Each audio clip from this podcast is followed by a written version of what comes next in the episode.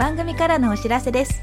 この度マナのウェブクリエイターカフェは配信100回を記念して2024年6月6日夜7時より東京渋谷で公開録音を行うことになりました。公開録音の詳細は番組詳細欄のリンクよりご確認ください。たくさんのご応募お待ちしております。ウェブクリエイターボックスマナでした。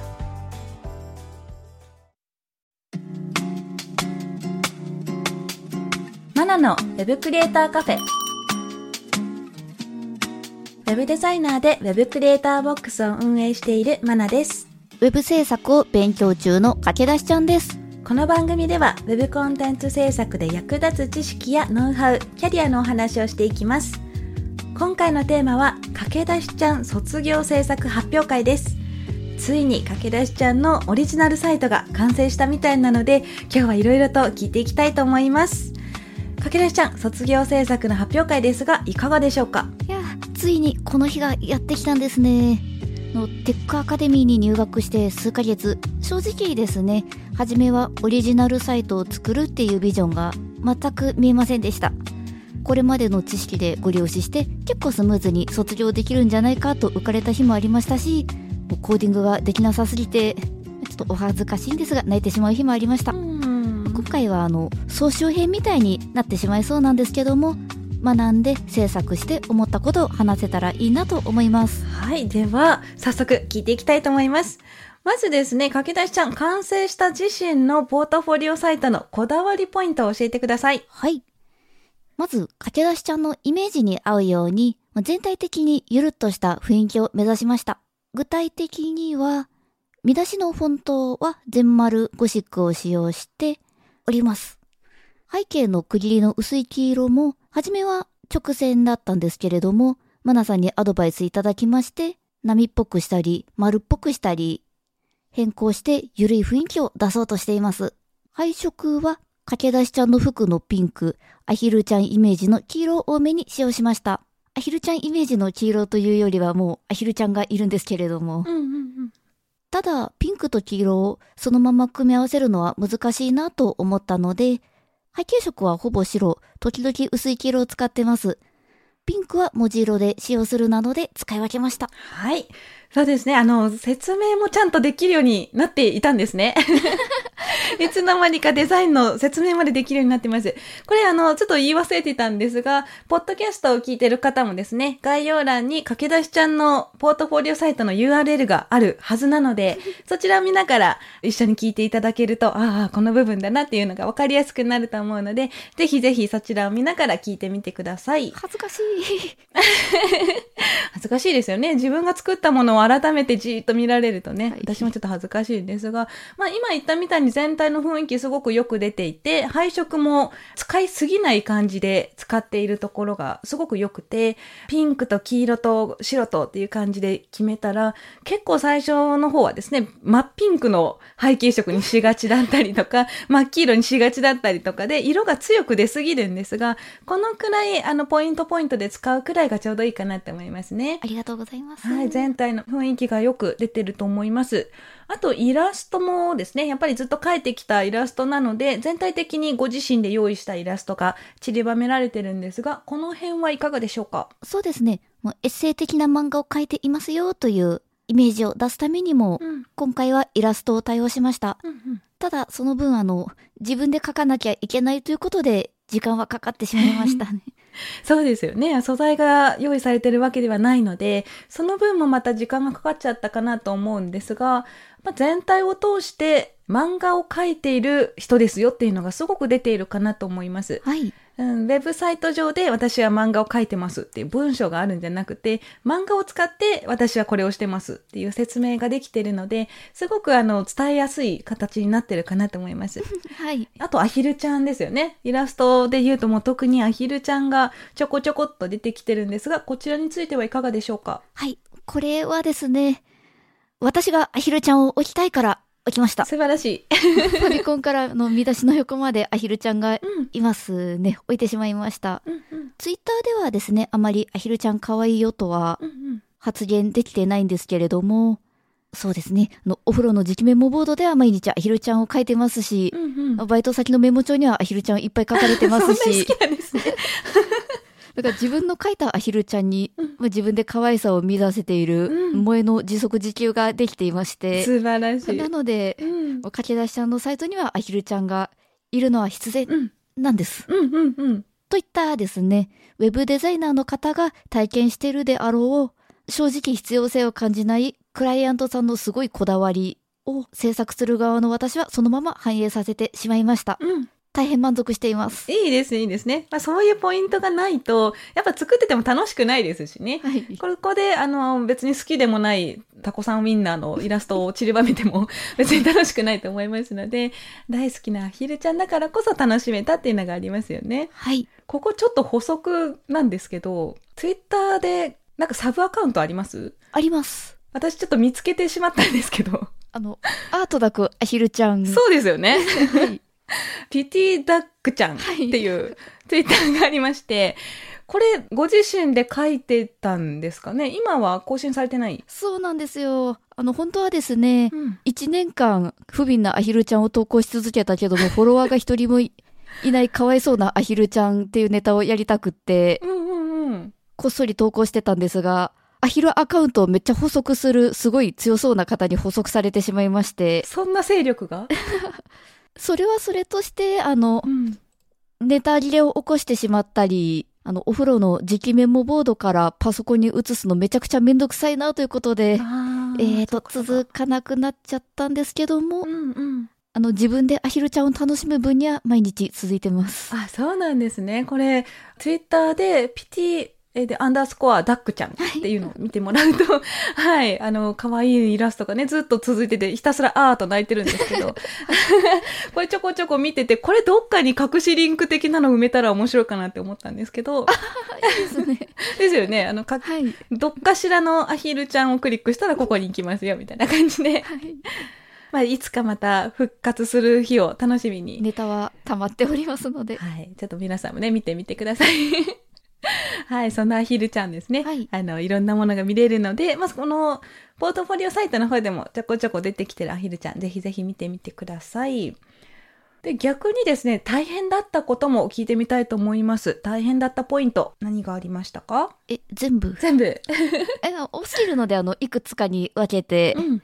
お話しします。うんまずは、コーディングですね。もうこれはもう、今までのポッドキャストでも、わーわー言ってきたので、今更言うまでもないかなとは思うんですけれども、そうですね。前回のコーディング課題でも非常に苦労して時間もかかってしまいました。うんただ、あの、その時の学びがおそらく生きてですね、今回はコーディング課題ほど時間がかからなかったと思うんですけれども、まあそれでも思ったようにうまくいかないとか、組み立てがうまくいかない、もう自分でデザインしたのに、とかエラーが出るなど、もうたくさんありました。サイトが一旦できたらですね、プラスアルファのステップとして、アヒルちゃんを動かしてみたいとか考えていたんですけれども、うんこれ間に合わなくて、ちょっと悔しいです。あ、そうなんですね。そうですね。あの、コーディング課題っていうのが今やってるオリジナル制作の前にあって、それにもまあ時間かかったんですが、それがなかったらより時間がかかっていたと思いますので、はい。うん、それを乗り越えての今があるって思うと、まあまあこれくらいの時間はかかっちゃうんじゃないかなと思いますね。うん、思ったよりはでも早くできたなと私の方は思ったんですけどね。そうですね、コーディング課題すごい多くのことを 学びました。そうですよコンね。テーナに余計なものをつけないとか、あのフレックスの使い方とか、うん。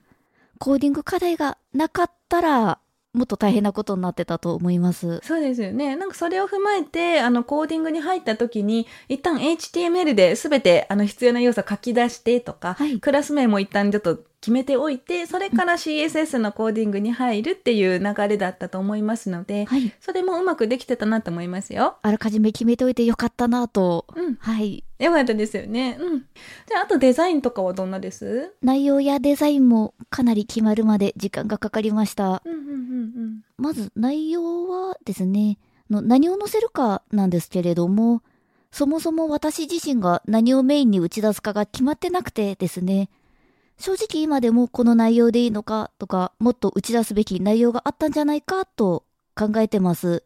ウェブサイトを作りたいっていうクライアントの方、結構こういう方多いんじゃないかと思ってまして、こういった本人でも自覚しきれていない要望を引き出していくのが、制作側のヒアリング力ってやつなのかなと思うとですね、私のヒアリング力低すぎとなっちゃいまして、今後の課題になっております。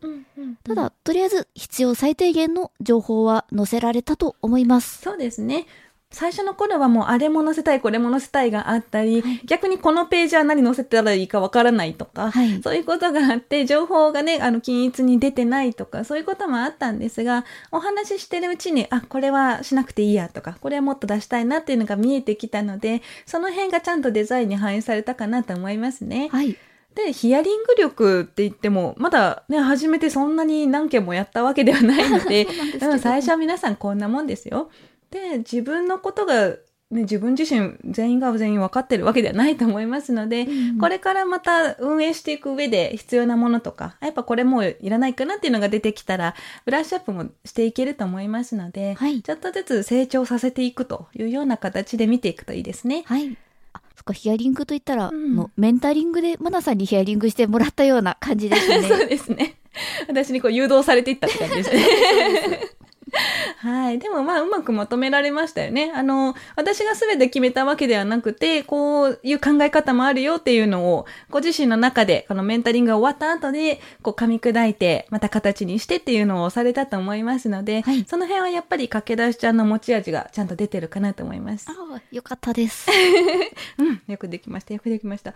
コーディングやデザインとか以外に、他に大変だったこととかありました？そうですね。あの、デザインになっちゃうんですけれども、うんうんフォトショップでのデザインカンプ、コーディングに入る前に作って提出するデザインカンプがですね、なかなか固まらなかったです。フォトショップの操作自体もちょっともたついてしまってまして、デザインを考えるのにも、それを出力するのにも、で、デザインカンプとして完成させるのに結構時間がかかってしまいました。ただですね、しっかりデザインを固めてからコーディングに入れたおかげで、コーディングの時に画像や見出しの配置、背景の配置などもスムーズにできたと思います。うんうんというわけで全部大変でした。全部大変でした。なるほど、なるほど。まあ、フォトショップとかツール関係は本当に慣れなので、すぐにね、じゃあこういう風に形にしたいですって言って、さっとできるかって言ったら、やっぱり初めてやった人と10年やってる人だったら、スピードは全然違うので、はいこれはまあしょうがないかなと思うんですが、まあイメージした通りに形になったっていうのが、まず第一歩で、うん、素晴らしいと思いますね。はい。で、まあ、フォトショップで一旦一つのウェブサイトをデザインしてデザインカンプ完成させましたってなったら、終わる頃には結構スムーズに操作できるようになってるかなと思うんですね。そうですね。うんう。ん、なので、次、次回ですね、二つ目のサイト作るとかになったら、今、はい今回よりも半分ぐらいの時間でできるようになっている半分。はず。はず。なので、あとはまあ、あの、ツール関係で言うと、えショートカットキーもですね、ちょこちょこ覚えていくと、よりスムーズに進められると思うので、その辺も合わせて覚えていけるといいですね。そうですね。使えてないやつ絶対あると思うので。そうですね。まあ、はい。それは今、私も結構、あ、こんなキーあったな、みたいなのが、そうですか未だに出てきますので、まあ、結構あるあるです。はい、大丈夫ですよ。はい。それではですね、まあ、ポートフォリオが完成して、で、これからどうするのかなっていう、これからのお話を聞いていきたいんですけど、えーまずポートフォリオサイトは、やり残したことがあるみたいな感じで先ほどおっしゃってたんですが、これどういうふうにしていきたいとかありますか？今後ですね。うん。まず、アヒルをいっぱい動くようにしたいです。うんうんうん。あとは、今後も活動していって、コンテンツが増えていけば、別途コンテンツのページも作りたいですし、突然、俺より強いやつに会いに行くとか言い出して、ブログが入るかもしれません。うんうんうん。その度にわからないこと絶対出てくると思うんですけれども、うん。例えばエンジニアちゃんでしたり、うんもうツイッターの皆様にお力を借りられたらとか考えてます。うんうん、なるほど、なるほど。じゃあ直近ではまず、あの、ちょっとやりたかったけど、時間が足りなかったっていう動きの部分ですかね。はい。この辺もちょっとやっていって、コンテンツ増やしていってっていうのが、まあ、直近であって、ゆくゆくはもっとページが増えるかもしれないと、ね、感じですかね。はい。わかりました。あとはですね、今後のお仕事とかどうするのかなと思っていて、うん、ウェブデザイナーとしてやっていくのか、それとも漫画家として、えやっていくのかとか、それとも両方やるのかとか、そういうのは考えてますか？そうですね。ウェブ制作の案件を受けるには正直まだ早いと思っていまして、コーディングもまだまだ苦手と言いますか、オリジナルサイトを作って分かったんですけども、やっぱり自分で実装できる機能やレイアウトのレパートリーがすごい少ないんですね。なので、受けてクライアントからこういう風にしたいと言われてもできないかもしれないし、インプットも少ないので代わりのご提案も難しいと思ってます。インプットといえばデザインについてもまだまだインプット不足だなと思ってまして、特定のジャンルのサイトは結構見てるんですけれども、まだまだいろんなサイト見足りないなと思ってます。私の中のふんわりとした案件を受けることができるレベルの一つにですね、ご提案ができるか、もう無理やりひねり出さなくても案がいくつか浮かぶかというのがあります。例えば漫画ですと、PR 漫画、サービスの内容をいただくと、割とふんわりとストーリーが浮かびまして、それをラフでご提案することもあります。レポ漫画は完全に私の感想なので、あまり数案出すことはないかもなんですけれども。で、ストーリーや見せ方の案が浮かぶってことは、きっとそれなりにいっぱい漫画を読んでインプットがあって、そこから引き出せる状態なのかなと思ってますので、そういう意味でもウェブ制作、サイトについては、インプットも実装するためのアウトプット力もちょっと足りないなと考えてます。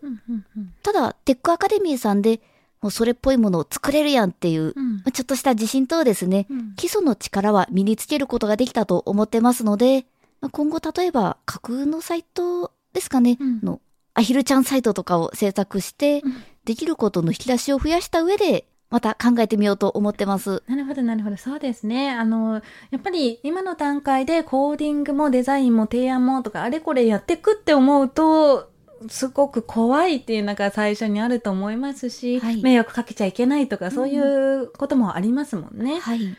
で、テックアカデミーではテックアカデミーワークスっていうのがあって、うん、あの、一から全部じゃなくて、ここの部分だけやってよとか、ここのコーディングだけお願いしますっていうような案件があるらしいので、はい。はい、その辺もちょっと考えてみるといいかもしれないですね。そうですね。もうテストだけでも受けてみようかなと。あ、そうですね。思いますうん、それもいいかもしれないですよね。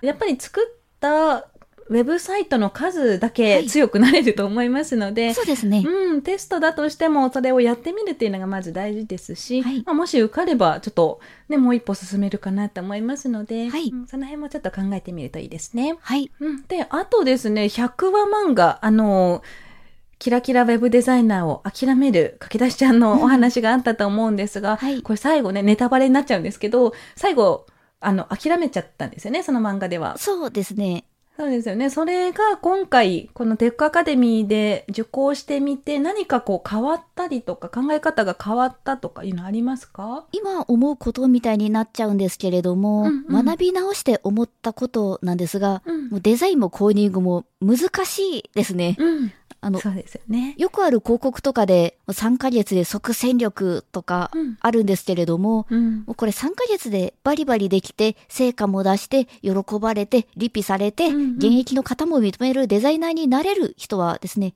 私は天才だと思います。うん。うん。うん。で、勉強中はとにかく情緒が乱れっぱなしでして、もう、なんでこんな見落としをしたのかとか、うんなんでこんなこともできないかとか、うん同じようなレイアウトなのに、このサイトとは何が違うんだとか、いろいろと、へこみまして、うんもう惨めで泣いちゃったこともありましたし、うん逆にスムーズに進むとですね、あんなサイト作りたいなとか浮かれてしまったりとう、ん。すごい久しぶりに勉強したうん。と思ってまして。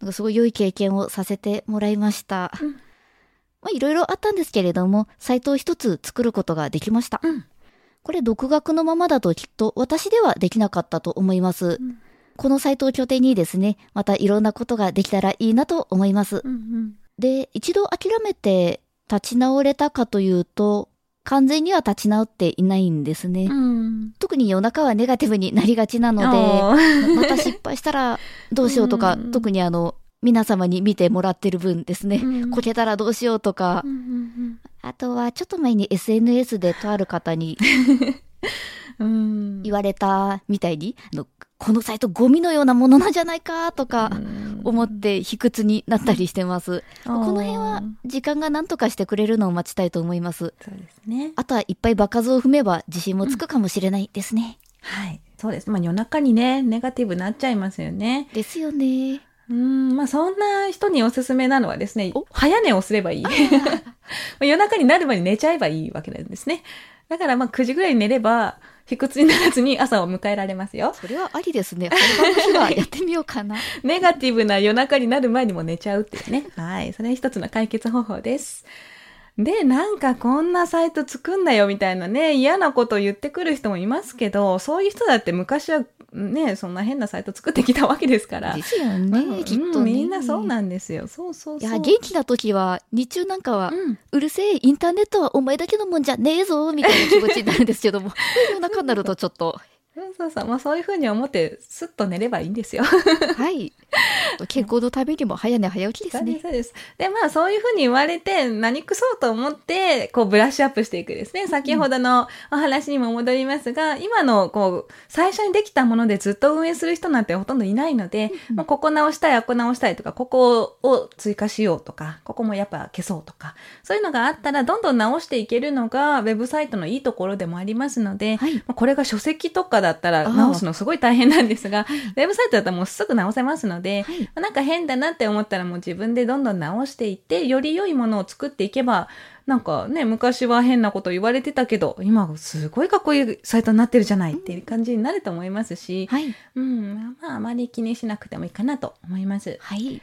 じゃあ、まあ、あの頃のね、100話漫画で終わった頃とは、まあちょっと意見も変わって、成長したという感じですかね、そしたら。そうですね。あの、うん。トレースしてちょっと変えて出すだけじゃなくて、うんうんうん。ウェブ制作はやりがいがあってすごく難しくていろいろ考えることがあるんだよっていうのと、うんそれが難しいからこそそれができて成果を出すことができればうんかっこいいよねかっこいい、ってね。いううん感じですね。かっこよくなりたいですね。そうですよね。これは本当に何年続けても、私もそうですし、もうこれでパッとデザインして、それがすぐ OK になるとも限らないですし、はいやっぱあの、今までのお話でもあったみたいに、一晩置いて、もう一回見たら、あれ？なんかすごいダサいみたいな感じで思っちゃったりもするので、はい。うん、まあこの辺は本当に皆さんね、もう答えはない旅になってるかなと思います。答えはない旅。はい、その通りです。はい。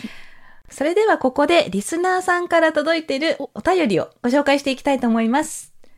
まなさん、かけだしちゃん、こんにちは。こんにちは。こんにちは。いつも楽しくポッドキャストを聞かせていただいています。ウェブサイトにまつわる素朴な疑問なのですが、最近お気に入りのブランドやメーカーのサイトで気になる商品を下にスクロールしていって探してクリック。